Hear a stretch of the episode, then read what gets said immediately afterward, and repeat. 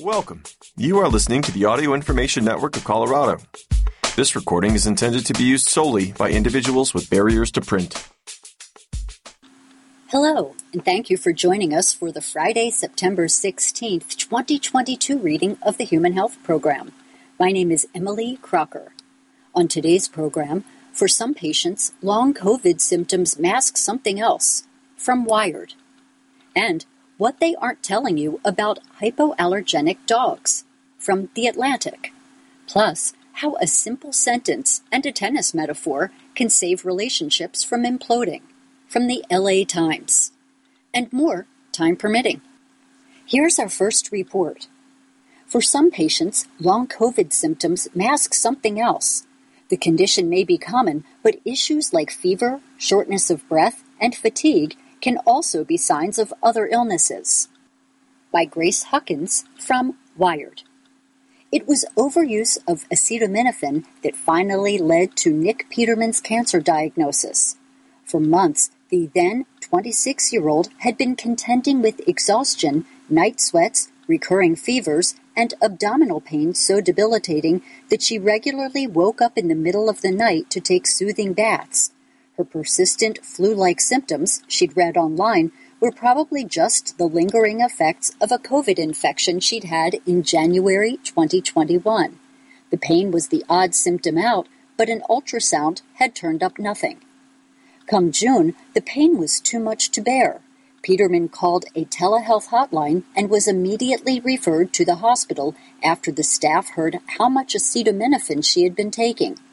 After extensive testing, Peterman finally had an answer. All her symptoms, including those that seemed to be long COVID, were due to stage four Hodgkin's lymphoma. She started chemotherapy the next day. Today, Peterman is in remission, though she still deals with the long-term consequences of the aggressive, months-long chemo. If she hadn't assumed most of her symptoms were due to long COVID, she says, she may have received proper treatment and a diagnosis much earlier.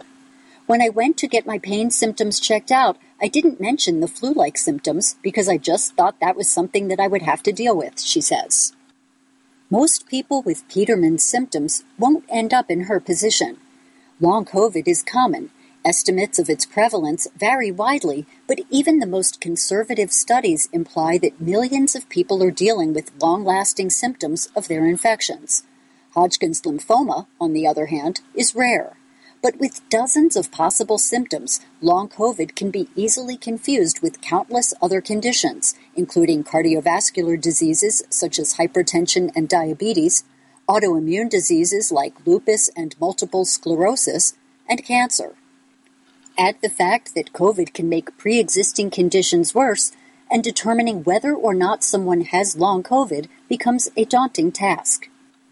Parsing these vast sets of alternatives has become the responsibility of clinicians on the vanguard of long COVID care, from the primary care physicians, whom patients first seek out, to the experts who staff long COVID clinics.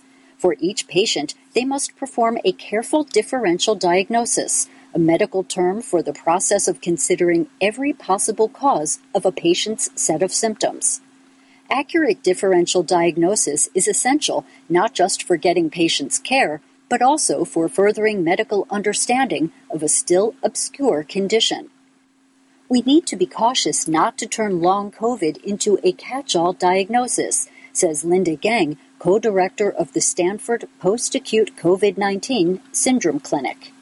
In the absence of any objective tests, however, long COVID remains a diagnosis of exclusion, one that is made only after other reasonable possibilities have been exhausted.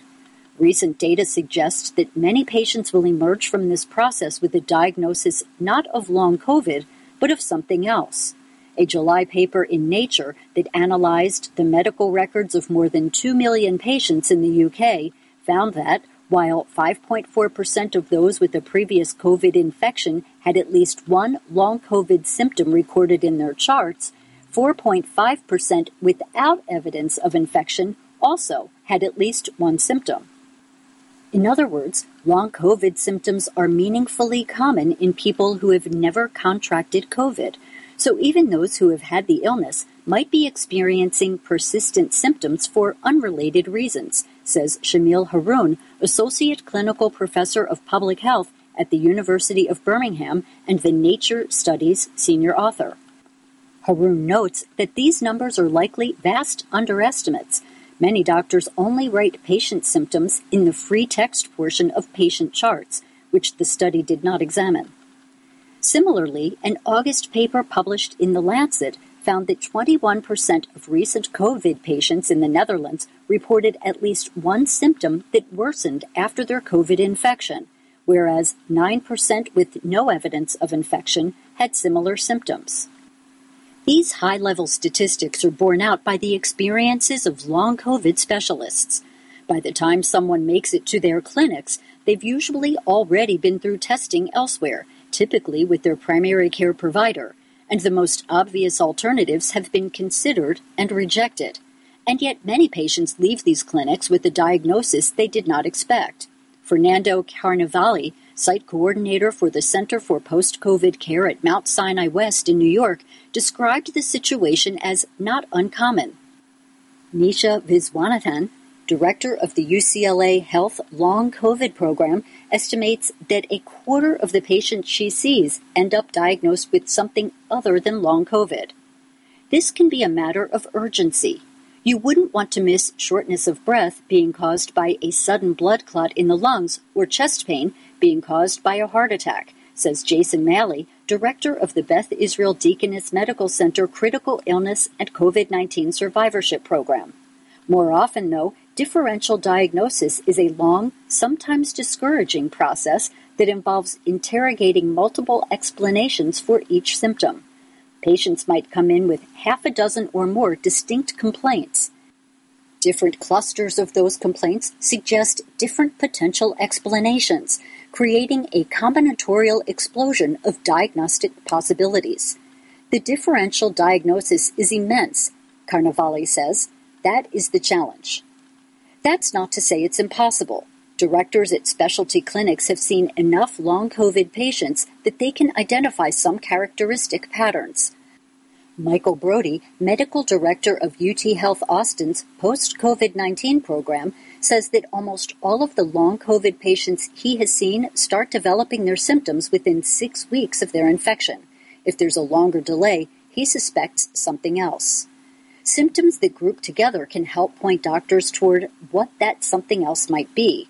Most of the long COVID patients Brody sees who exhibit fatigue and the sluggish thinking known as brain fog are also dealing with post-exertional malaise, extreme exhaustion after physical, mental, or emotional effort. So when a man came into his clinic with the first two symptoms, but not the third, Brody suspected that something else might be going on. He eventually discovered that the patient was dealing with a large, benign brain tumor. A benign brain tumor may not seem like good news. Unlike long COVID, though, it is curable. Clinicians don't have many tools for alleviating long COVID beyond lifestyle changes and rehabilitation exercises. While these can make an enormous difference, they don't necessarily offer the same succor as a pill or a surgery. Even Peterman, who received a cancer diagnosis, described the relief of actually knowing what it was and knowing there was going to be a treatment, she said. Yet, a long COVID diagnosis can also be a form of solace and validation. People often come to my clinic and are just relieved for me to explain why I think their symptoms fit with what we've seen with long COVID, Malley says. Going through a diagnostic process based on excluding other problems can be frustrating, with the patients receiving endless so-called normal test results despite feeling that something is wrong. Normal doesn't mean everything they're going through is normal, Brody says, he tells his patients. It just means it's not something else, he says. Patients have come to him describing symptoms so unusual that they expect he won't believe them. An internal vibrating sensation, for example, and Brody is able to tell them that not only are their symptoms real, but he has seen them in a number of other long COVID patients. Not all patients have access to this kind of expertise. Most U S states have only a few long COVID clinics. Some have none at all. Some patients don't have a primary care doctor. As a result, long COVID clinicians have had to take on the role of filling gaps in the nation's medical system. Carnavali recalls one patient whom he diagnosed not with long COVID, but with uncontrolled diabetes so severe that the person needed immediate treatment. These clinics, however, were not designed to carry the full weight of chronic illness care in a broken healthcare system. This is all very much indicative of a system that had never anticipated these kinds of care needs, Viswanathan says. And their care also doesn't reach patients who, like Peterman, delay testing because they've already chalked their symptoms up to long COVID. As doctors see more suspected long COVID cases, they will become increasingly skilled at its differential diagnosis, but patients will have to seek out that expertise. As a U K resident, Peterman could take advantage of her country's socialized healthcare system.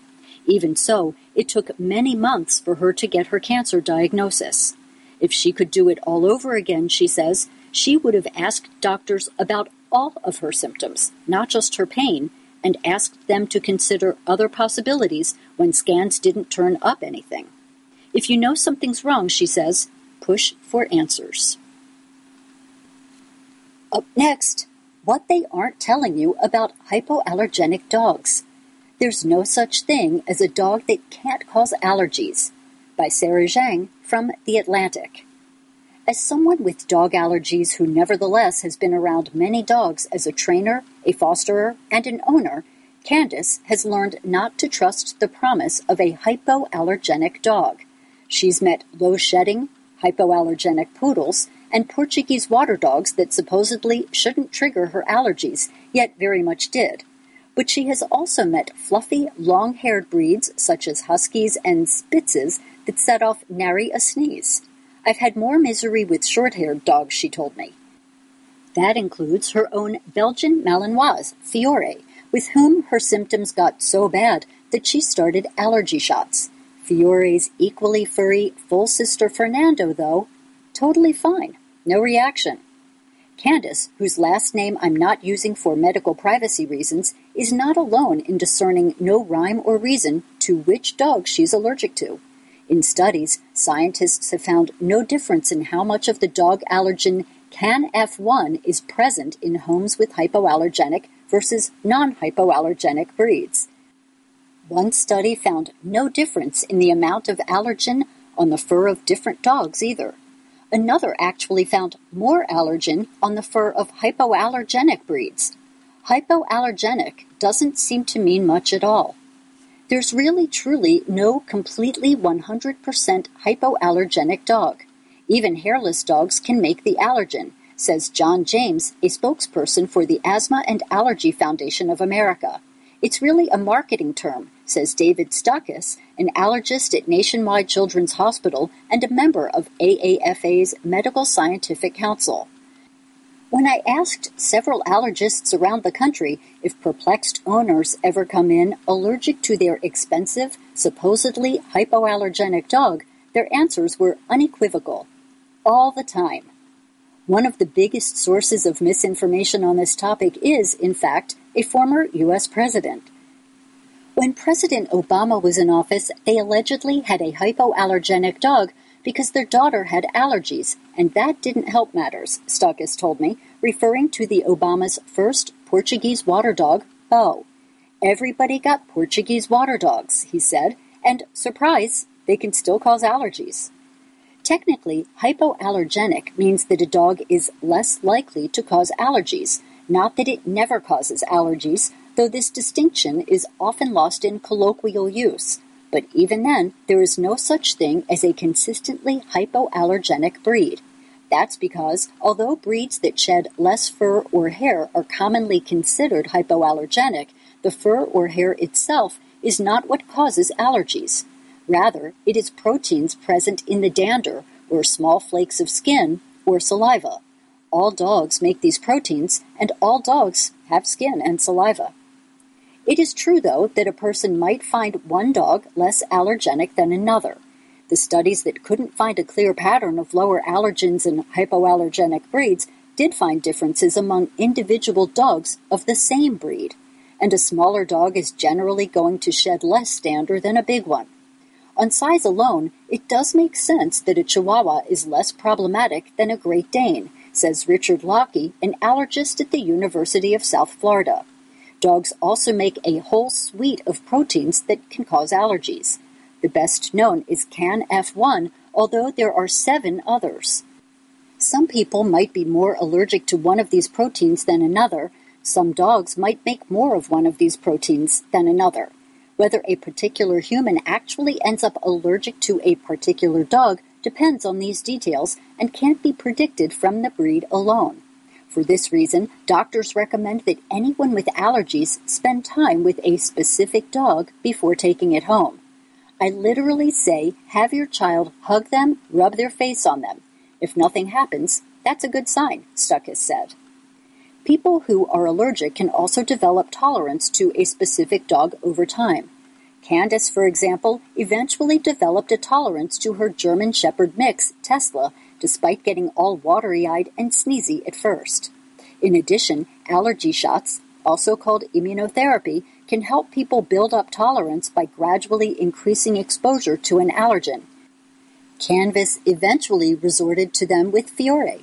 The inverse of this principle explains the Thanksgiving effect, where people who leave for college come home suddenly allergic to their childhood pet after not being exposed for a long time.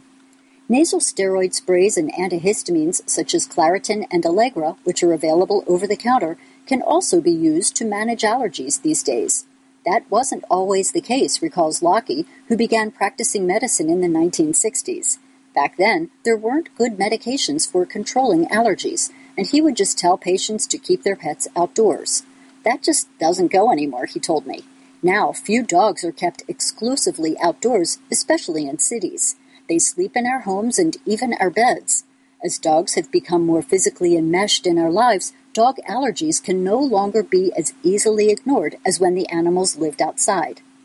The myth of an allergy-free dog persists, though, and Stukus often sees this frustration play out in families with allergic kids.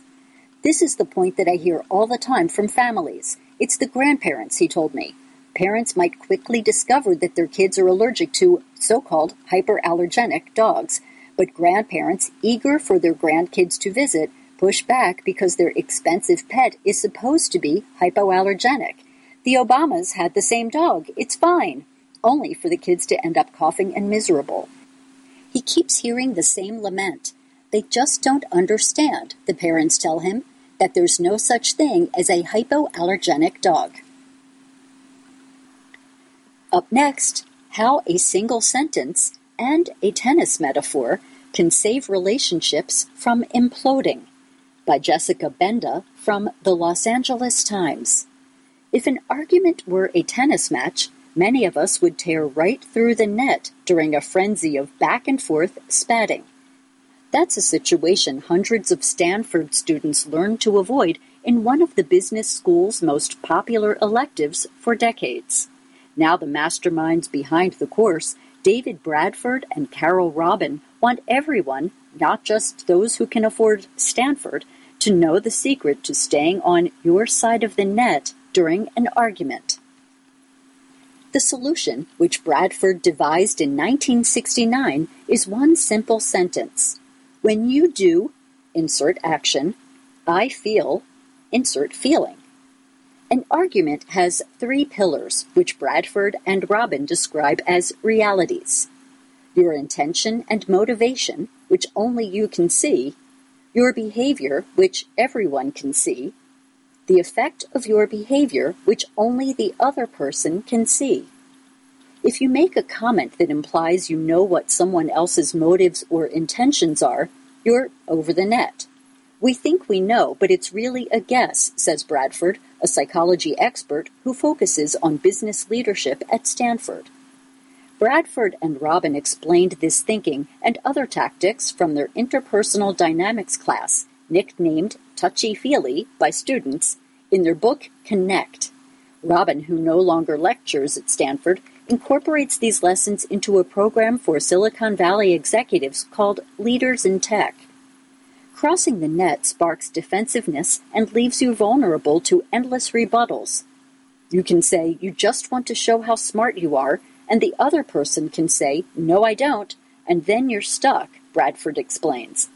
But addressing your own point of view, how you feel, is indisputable. The other can't say, no you don't, because they can't say how you feel. That's where the sentence comes in. It can be hard to grasp at first. Sometimes people slip into, I feel, without actually including an emotion. When I show up late repeatedly to meetings and you're feeling annoyed, the tendency for most people is to say, I feel that you don't care.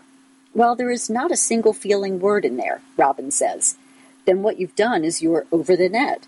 Unless I say I don't care, then you're making up a story based on my behavior, Robin says. For those still struggling to stay on their side of the net, Robin says you need to eliminate two words. It is grammatically impossible to express a feeling in English followed by the word that or like. I feel that angry? I feel that disappointed? I feel like happy? No, it's grammatically impossible, Robin says. Drop the like and the that. Get disciplined about I feel, insert feeling word, she says. Messing up is inevitable. Trying to figure out others' motivations is a way for people to get a sense of control in a confusing world, Bradford says. Even he doesn't follow his own advice perfectly, but an apology can go a long way. He recommends accepting that you'll mess up sometimes and teaching yourself to recognize when you do. I can say, I'm sorry I said that. What was really going on for me was I was feeling ignored and put down, Bradford says. We don't have to do it perfectly. We can correct ourselves, he says. Robin often hears from alumni about how they used the sentence to preserve a relationship, whether it be with a partner, friend, or colleague. Years after taking the class, a former skeptical student turned big-time Silicon Valley engineer emailed her about how the sentence helped his staff. During a disengaged meeting, he instructed everyone to go around and use the sentence. When someone said, I feel like we're wasting our time, he advised them to use feeling words. By the end, the energy shifted as people unpacked how they felt so he could address the underlying issues. One of the biggest relationship challenges is that people don't tell each other the truth about their feelings and the impact of someone else's behavior, Robin says. They're not willing to be vulnerable enough to say, this really matters to me, or I'm scared or hurt. And so they don't build the kind of trust that's built if you're willing to say more to each other, Robin says. The main hallmarks of building strong relationships, it starts with disclosure. You have to be willing and allow yourself to be known by the other person, Robin says. That applies to people on both sides of the net. One of the things we really stress in the course is all of this is a choice. So when people say, well, I can't, we say, no, you choose not to, Bradford says. We want people to take responsibility for their behavior, and that, I think, is really important because so often we don't take responsibility for our actions, Bradford says. Up next, before alarm clocks, there were knocker-uppers from great big story dot com. Imagine life without alarm clocks. Workdays would start at noon, breakfast would be brunch, and no one would make it to class before the first bell. From the early eighteen hundreds through the nineteen sixties, factory workers didn't have much of a choice. To get to work on time, they relied on knocker-uppers, also known as human alarm clocks. Using long bamboo sticks or pea shooters, Britain's knocker-uppers would stroll down the streets, rapping at windows to help their patrons kickstart their days. Up next, stand up to diabetes. From Consumer Reports on Health. People who spent more time on their feet had better insulin sensitivity, a sign of healthier blood sugar processing and a lower risk of type two diabetes, in a small study. It was about twice as good in those who stood at least one hundred twenty minutes per day compared with those whose daily standing time was less than ninety minutes, regardless of body weight or physical activity. The source is the Journal of Science and Medicine in Sport. Thank you for joining us for the Human Health Program. My name is Emily Crocker. If you enjoyed this program, please register for our free services at w w w dot a i n colorado dot org or by calling three oh three, seven eight six, seven seven seven seven.